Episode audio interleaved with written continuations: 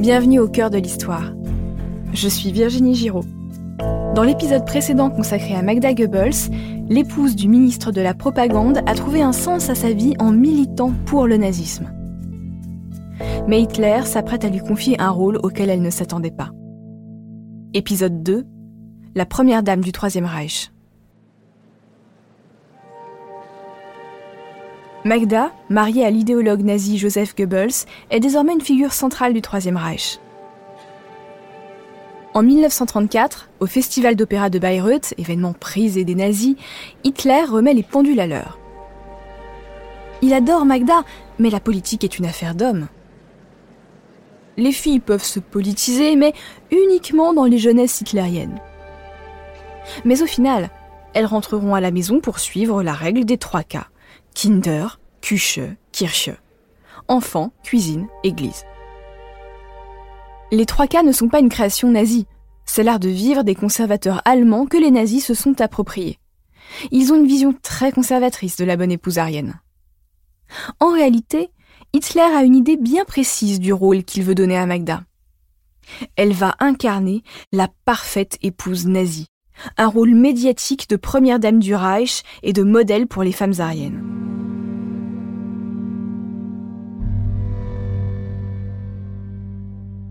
Hitler lui impose de retrouver le mode de vie qu'il avait rendu folle de désespoir chez son premier mari Gunther Quandt.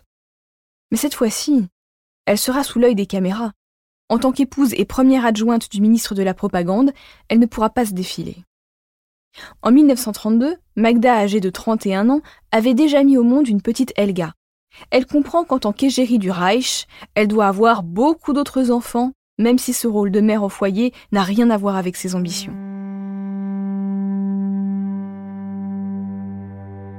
Sur ordre de son fureur, Magda retombe enceinte.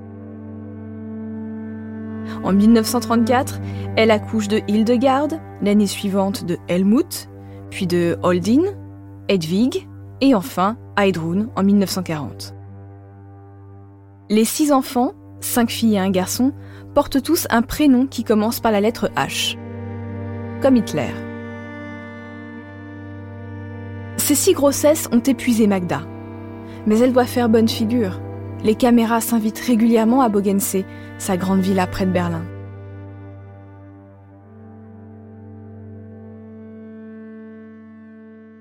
La famille Goebbels doit être un modèle de la famille arienne progressiste pour le peuple allemand. On la filme rentrant de la ville, accueillie par ses adorables bambins blonds. Les caméras sont même là pendant les petits déjeuners. Chez les Goebbels, pas de châtiment corporel, pas de fessée. Les enfants peuvent même prendre la parole à table. Les journalistes sont aussi invités à filmer les vacances. Les parfaits enfants ariens à cheval, nageant dans une rivière, mangeant des baies dans les champs. Toute leur vie de famille sert la propagande nazie. Les épisodes de la parfaite famille arienne sont projetés au cinéma dans les actualités qui précèdent les films. Toute l'Allemagne s'émeut devant la magnifique famille du ministre de la Propagande et le sourire de la belle Magda.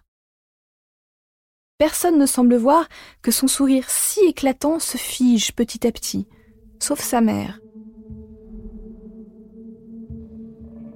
Magda se raccroche aux choses matérielles pour continuer à jouer cette comédie qui lui pèse de plus en plus. Un jour, alors qu'elle est dans le jardin de sa villa avec son mari, elle lui fait part de son attachement à Bogensee Joseph, menaçant, lui répond qu'elle perdra tout ce qu'elle aime si elle ne se comporte pas comme il faut. Cette attaque gratuite blesse Magda. Leur belle complicité intellectuelle s'est fissurée depuis que Joseph est ministre. Il arpente les plateaux de cinéma, il couche avec toutes les actrices de l'UFA, le Hollywood berlinois. Mais il y en a une qui lui tourne la tête. La Tchèque Lida Barova. Pour les nazis, les Tchèques sont une race inférieure, mais on peut faire une exception quand il s'agit d'une actrice à succès avec un très joli visage qui crève l'écran des films de propagande. De 1936 à 1938, Goebbels vit donc une liaison passionnée avec Lida Barova. Il s'affiche même en public avec elle. Magda sent que cette fois, elle a affaire à une vraie rivale. Alors elle l'invite à passer quelques jours à Bogensee. Elle est tellement désespérée à l'idée de divorcer et de perdre son statut qu'elle propose un ménage à trois à l'actrice tchèque. Selon elle, il faut bien deux femmes pour servir un homme aussi extraordinaire que Joseph. Lida est terrifiée par cette grande teutonne au regard bleu glacier. Elle fait pression sur Goebbels pour fuir l'Allemagne ensemble. Et Joseph hésite. Et puis, il envisage de quitter Magda et de devenir ambassadeur d'Allemagne au Japon avec sa nouvelle femme. Et si Hitler refuse de lui donner ce poste, tant pis. Il deviendra vendeur de cravates au pays du soleil levant avec Salida. C'est la goutte d'eau pour Magda. Elle n'a pas tout sacrifié pour devenir la cocu du Troisième Reich. Elle décide donc de rejoindre Hitler au Berghof, sa résidence secondaire dans les Alpes, et lui expose les faits. De quoi aura l'air le parti nazi si le ministre de la propagande se sauve avec une actrice? Si Hitler ne réagit pas, Magda assure qu'elle prendra les devants et ira exposer sa version des faits dans tous les médias. Mis au pied du mur, Hitler convoque Goebbels. Il aurait alors demandé à son ministre de signer un contrat rédigé par Magda dans lequel il promet de mieux la traiter, de renoncer à Lida et d'être plus gentil avec Augusta, sa belle-mère. Quelques semaines plus tard, en septembre 1939, Hitler envahit la Pologne. Magda est en transe, enfin de l'action. Son sens du patriotisme lui procure des émotions fortes et surtout, elle va pouvoir sortir de sa maison.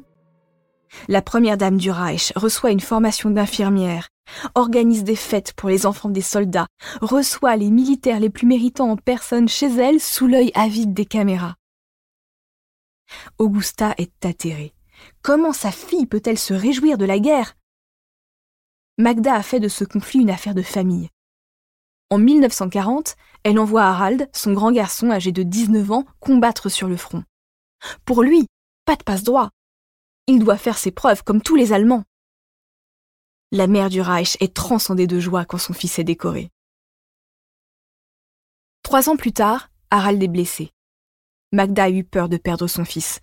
Ça commence à lui dessiller les yeux, et ce qu'elle voit ne lui plaît pas. La spirale des défaites allemandes vient de commencer. Le soir, quand Joseph rentre, il raconte à Magda en détail la guerre et les camps d'extermination. Elle sait tout. Les déportations, la solution finale. Elle ne peut rien faire, elle ne veut rien faire. Elle n'a même pas réagi quand son beau-père, Richard Friedlander, a été déporté à Buchenwald, où il est mort en 1939. Tout ça finit par lui peser. La majorité des Allemands n'ont pas conscience de la solution finale, le projet d'extermination des Juifs. À moins d'habiter aux abords d'un camp, on ne sait pas vraiment ce qu'il s'y passe. Magda sent les affres de la dépression l'engloutir à nouveau. Elle écrit à son amie Hello qu'elle sait des choses dont elle ne peut parler à personne. Lucide, elle lui écrit ⁇ Tout ça va mal finir ⁇ À l'hiver 44, Magda est une femme brisée. Elle sait que la guerre est perdue à court terme. Elle écrit régulièrement à son amie Hello. Dans une lettre, elle lui dit que si les Allemands gagnent la guerre, Goebbels deviendra aussi puissant qu'elle sera consumée et il la larguera. Ce sont ses mots. Et si la guerre est perdue, il faudra mourir. Elle sait, comme Goebbels le savait depuis les années 30, que les nazis passeront pour les plus grands criminels de l'histoire. Ni elle, ni Joseph ne pourra survivre à la chute du nazisme. En février 1945, alors que les troupes soviétiques avancent inexorablement vers Berlin, Magda confie à sa mère que le Führer ne mourra pas sans Goebbels, Goebbels pas sans elle, et elle pas sans ses enfants. Augusta est horrifiée, mais elle ne réussit pas à raisonner sa fille. Magda refuse d'être exfiltrée d'Allemagne même quand on lui promet une vie paisible aux États-Unis ou en Suisse. Elle voulait une vie intense, une cause. Elle ira jusqu'au bout de son fanatisme. 22 avril 1945. Les troupes russes sont aux portes de Berlin. Magda réunit quelques affaires. Elle dit à ses six enfants qu'il faut se préparer à un grand voyage comme on en fait au Far West. Ravie, Helmut se déguise en indien. Les enfants montent dans une voiture. Elga, la plus grande, a compris que la destination finale de ce voyage est le bunker de tonton Hitler. Et ses petites sœurs se réjouissent. Le convoi des enfants Goebbels traverse un Berlin à moitié détruit par les bombes alliées où les sirènes hurlent sans s'arrêter. Arrivé à la chancellerie, située au 77 Wilhelmstrasse, la famille descend de voiture et s'enfonce dans le dernier repère d'Hitler. Le bunker de 120 mètres carrés est réparti sur deux étages. Les derniers fidèles, des dignitaires du parti et des domestiques, sont réunis autour de leur maître. Tout le monde s'affole de voir six jeunes enfants dans cette antichambre de l'enfer. Plusieurs fois, on propose à Magda de les exfiltrer. À chaque fois, elle refuse malgré les supplications de son aîné. Elga ne veut pas mourir. À 12 ans, elle est assez grande pour comprendre la situation et trop jeune pour y échapper par ses propres moyens. Une semaine plus tard, le 29 avril, Hitler épouse Eva Braun. Le lendemain, il fait ses adieux à son dernier cercle. Il offre à Magda son insigne en or du parti nazi. La première dame du Reich est émue aux larmes même si au fond d'elle, elle a cessé de croire au génie d'Hitler. Elle le supplie de vivre, mais le Führer ne l'écoute pas. Hitler et Eva Braun se retirent pour se suicider. Leurs corps sont immédiatement brûlés dans un cratère de bombe à l'extérieur du bunker pour ne pas être profanés.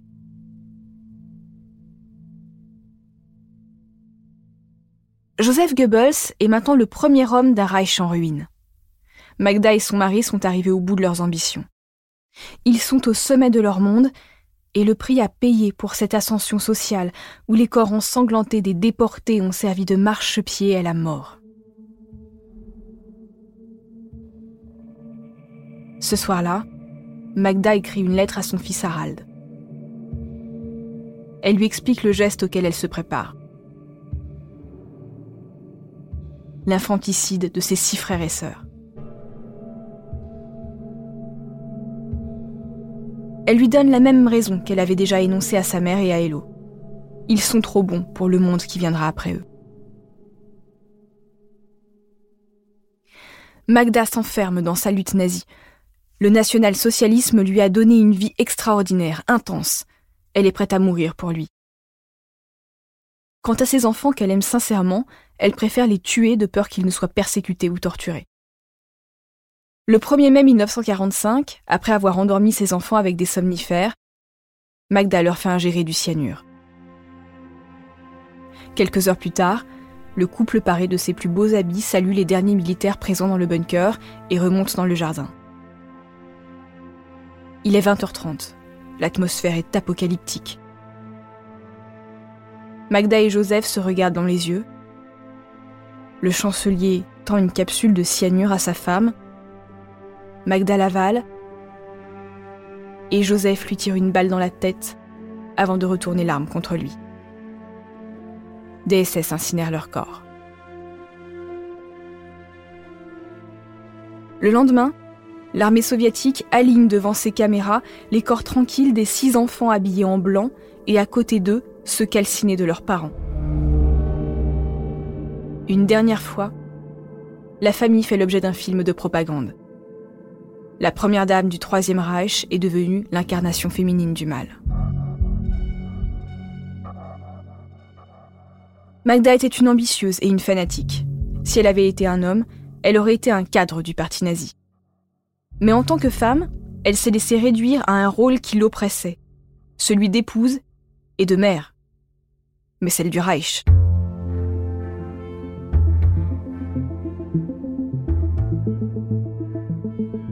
C'est la fin de ce récit en deux parties consacré à Magda Goebbels. Merci de l'avoir écouté. Abonnez-vous au podcast sur votre plateforme d'écoute préférée pour ne manquer aucun épisode. Et vous pouvez aussi nous suivre sur Twitter, Instagram et TikTok pour avoir accès à des contenus inédits. Au cœur de l'histoire est un podcast original Europe Studio produit par Adèle Imbert. Je suis l'auteur du récit que vous venez d'écouter. La direction artistique de ce podcast est assurée par Adèle Imbert et Julien Tarot. Cet épisode a été réalisé par Clément Ibrahim. Julien Tarot a composé la musique originale ainsi que les musiques additionnelles avec Sébastien Guidis. Kelly Decroix est chargée de la communication et Héloïse Bertil de sa diffusion.